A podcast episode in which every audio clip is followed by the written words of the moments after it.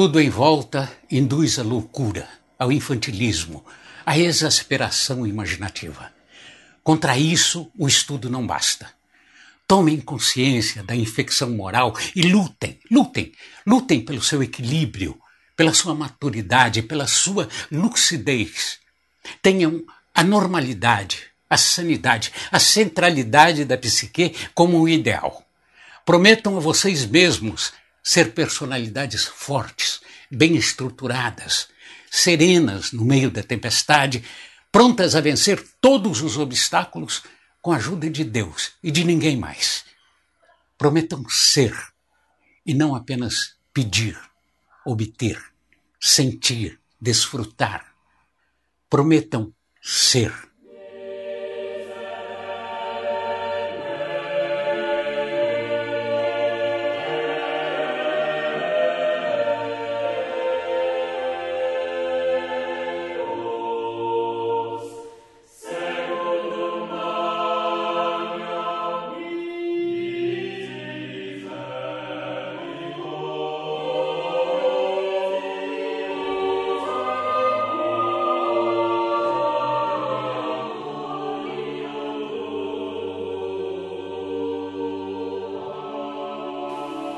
Seja bem-vindo ao podcast Oliver Talk. Eu sou o Luciano e hoje nós iremos falar sobre a Páscoa. No começo do podcast, você ouviu um texto do Olavo de Carvalho, traduzido, ou melhor, na voz de Silvio Matos. Neste texto, nós podemos perceber as seguintes palavras: equilíbrio, maturidade, lucidez, normalidade, sanidade, centralidade da psique como ideal. E para isso, não basta o estudo. Tem que ter algo mais. E eu quero mostrar este algo mais na vida de Cristo. Por isso que também a Páscoa é muito importante. E o trecho que nós iremos ler é o trecho em que Jesus ele vai para o jardim do Getsemane e antes de ser crucificado, é aquele local onde ele emite as famosas palavras: Pai, se for possível, afaste de mim este cálice, mas que seja feito a sua vontade. E a partir daí, nós faremos uma leitura deste texto pelo filósofo Pascal, o famoso filósofo francês, que inclusive foi um dos que inventou a calculadora. E no final, eu quero falar com vocês mais uma meditação que o Papa Bento XVI, em 2009, faz sobre essa reflexão de Pascoal. Muita coisa, mas será curtinho, eu prometo. Fique aí até o final, porque é muito importante para esta Páscoa, mesmo que você seja cristão ou não.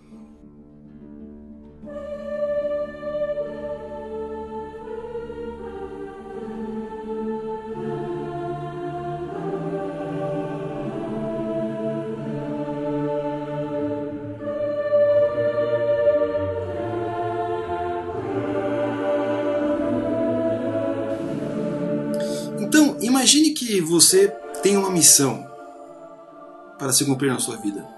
Seja enfrentar uma dificuldade, um falecimento, ou um obstáculo que você não consegue vencer, ou algum problema, enfim, dificuldades no geral. E você precisa manter a centralidade da psique. Você não pode simplesmente ficar insano, continuar em frente. É um processo muito difícil principalmente se sua missão pode te levar à morte. Jesus, nessa Páscoa, na paixão de Cristo, teria que enfrentar exatamente isso. Com todas as dificuldades, já sabendo a sua missão final, ele teria que enfrentar a morte e a morte de cruz.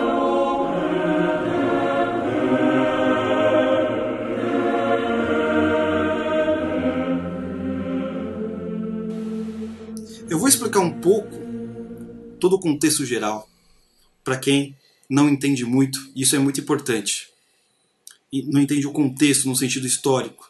O que acontece? Jesus já estava há três, anos, há três anos andando com seus discípulos, os doze discípulos, fazendo milagres, maravilhas e etc.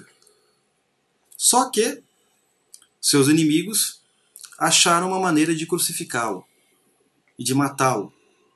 E encontraram para, para isso um traidor, chamado Judas.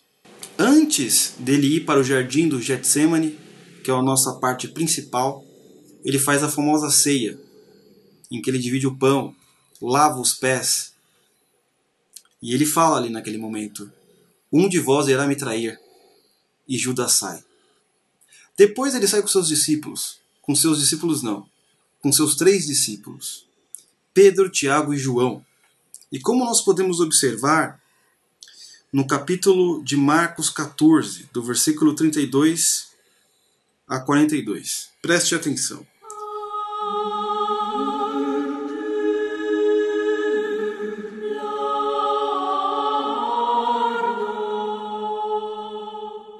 Então foram a um lugar chamado Getsemane. Ali chegados, disse Jesus a seus discípulos: Assentai-vos aqui enquanto eu vou orar. E levando consigo a Pedro, Tiago e João, começou a sentir-se tomado de pavor e de angústia, porque Jesus já sabia o que iria acontecer com ele. Continuando, e lhes disse: A minha alma está profundamente triste até a morte.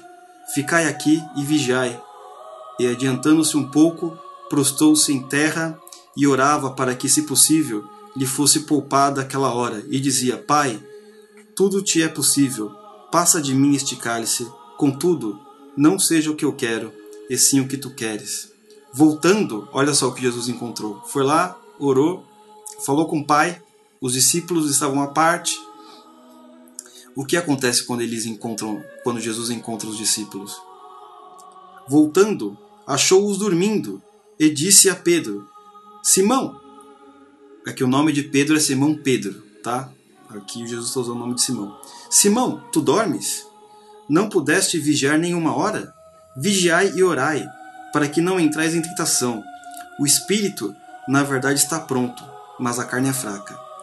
Retirando-se de novo para orar, orou repetindo as mesmas palavras. Voltando mais uma vez, achou-os outra vez dormindo, porque os seus olhos estavam pesados e não sabiam o que lhe responder.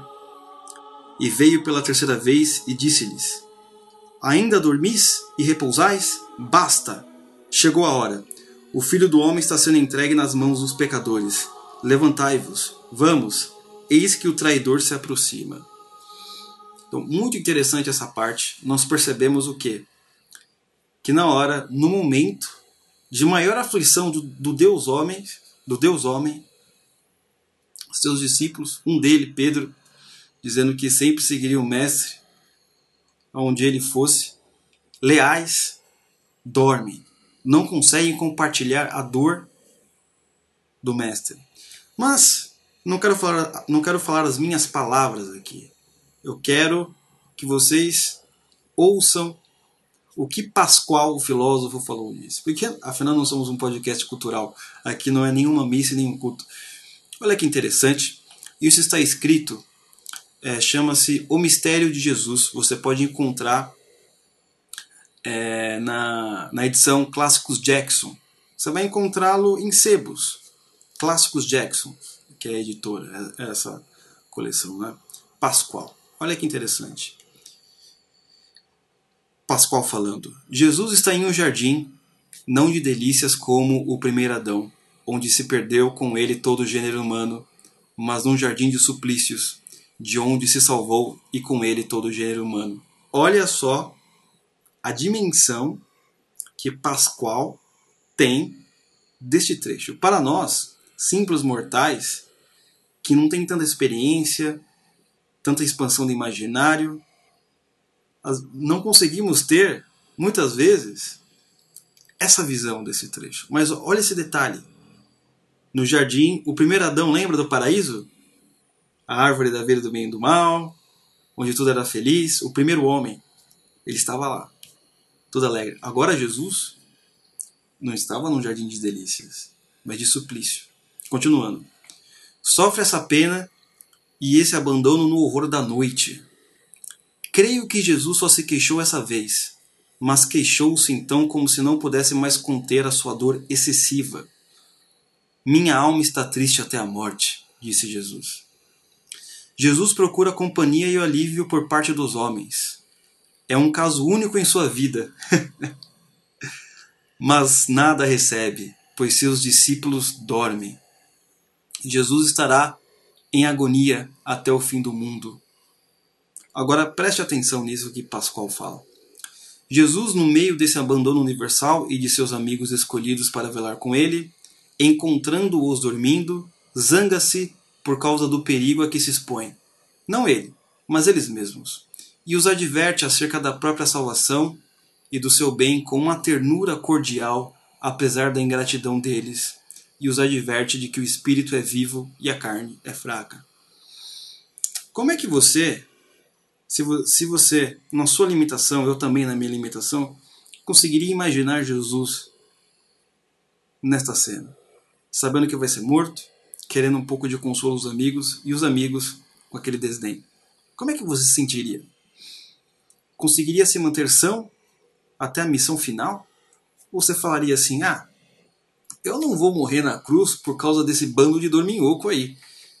Que no momento mais difícil da minha vida Dei tudo para eles, inclusive a salvação. O que, que eles fazem?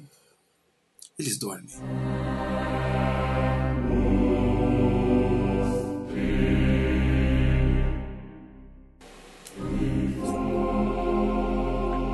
Veja como é difícil, como nós somos. No primeiro momento, para relaxar, relaxamos e esquecemos a centralidade das coisas manter a centralidade da psique perante a morte. Foi o que Jesus fez. Lembra das palavras do começo do podcast que o Lauro de Carvalho falou? Equilíbrio, maturidade, lucidez, normalidade, sanidade, centralidade da psique como ideal. Agora veja essas palavras neste momento de maior aflição de Jesus se cumprindo e que sirva de exemplo.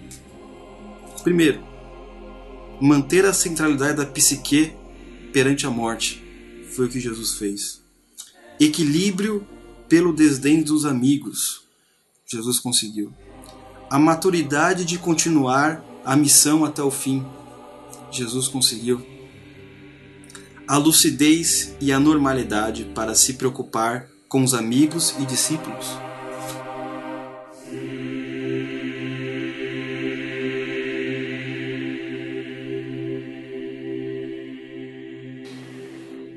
certo? Agora, para finalizar, eu quero terminar com as palavras do Papa Bento XVI em 8 de abril de 2009.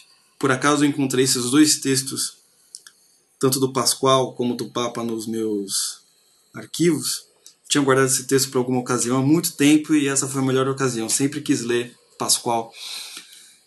É, e agora, o Papa Bento XVI falando sobre Pascoal falando desse trecho. Olha que interessante. Eu quero mostrar para vocês. A morte de Cristo recorda o cúmulo de sofrimento e de males que pesa sobre a humanidade de todas as épocas. O peso esmagador do nosso morrer, o ódio e a violência que ainda hoje ensanguentam a terra. A paixão do Senhor continua nos sofrimentos dos homens. Como justamente escreve Pascoal, Jesus permanecerá em agonia até o fim do mundo não se deve dormir durante este tempo. Se a Sexta-feira Santa é um dia cheio de tristeza, é, portanto, ao mesmo tempo, um dia muito propício para despertar a nossa fé, para reforçar a nossa esperança e a coragem de carregar cada qual a sua cruz com humildade, confiança e abandono a Deus, na certeza do seu apoio e da sua vitória.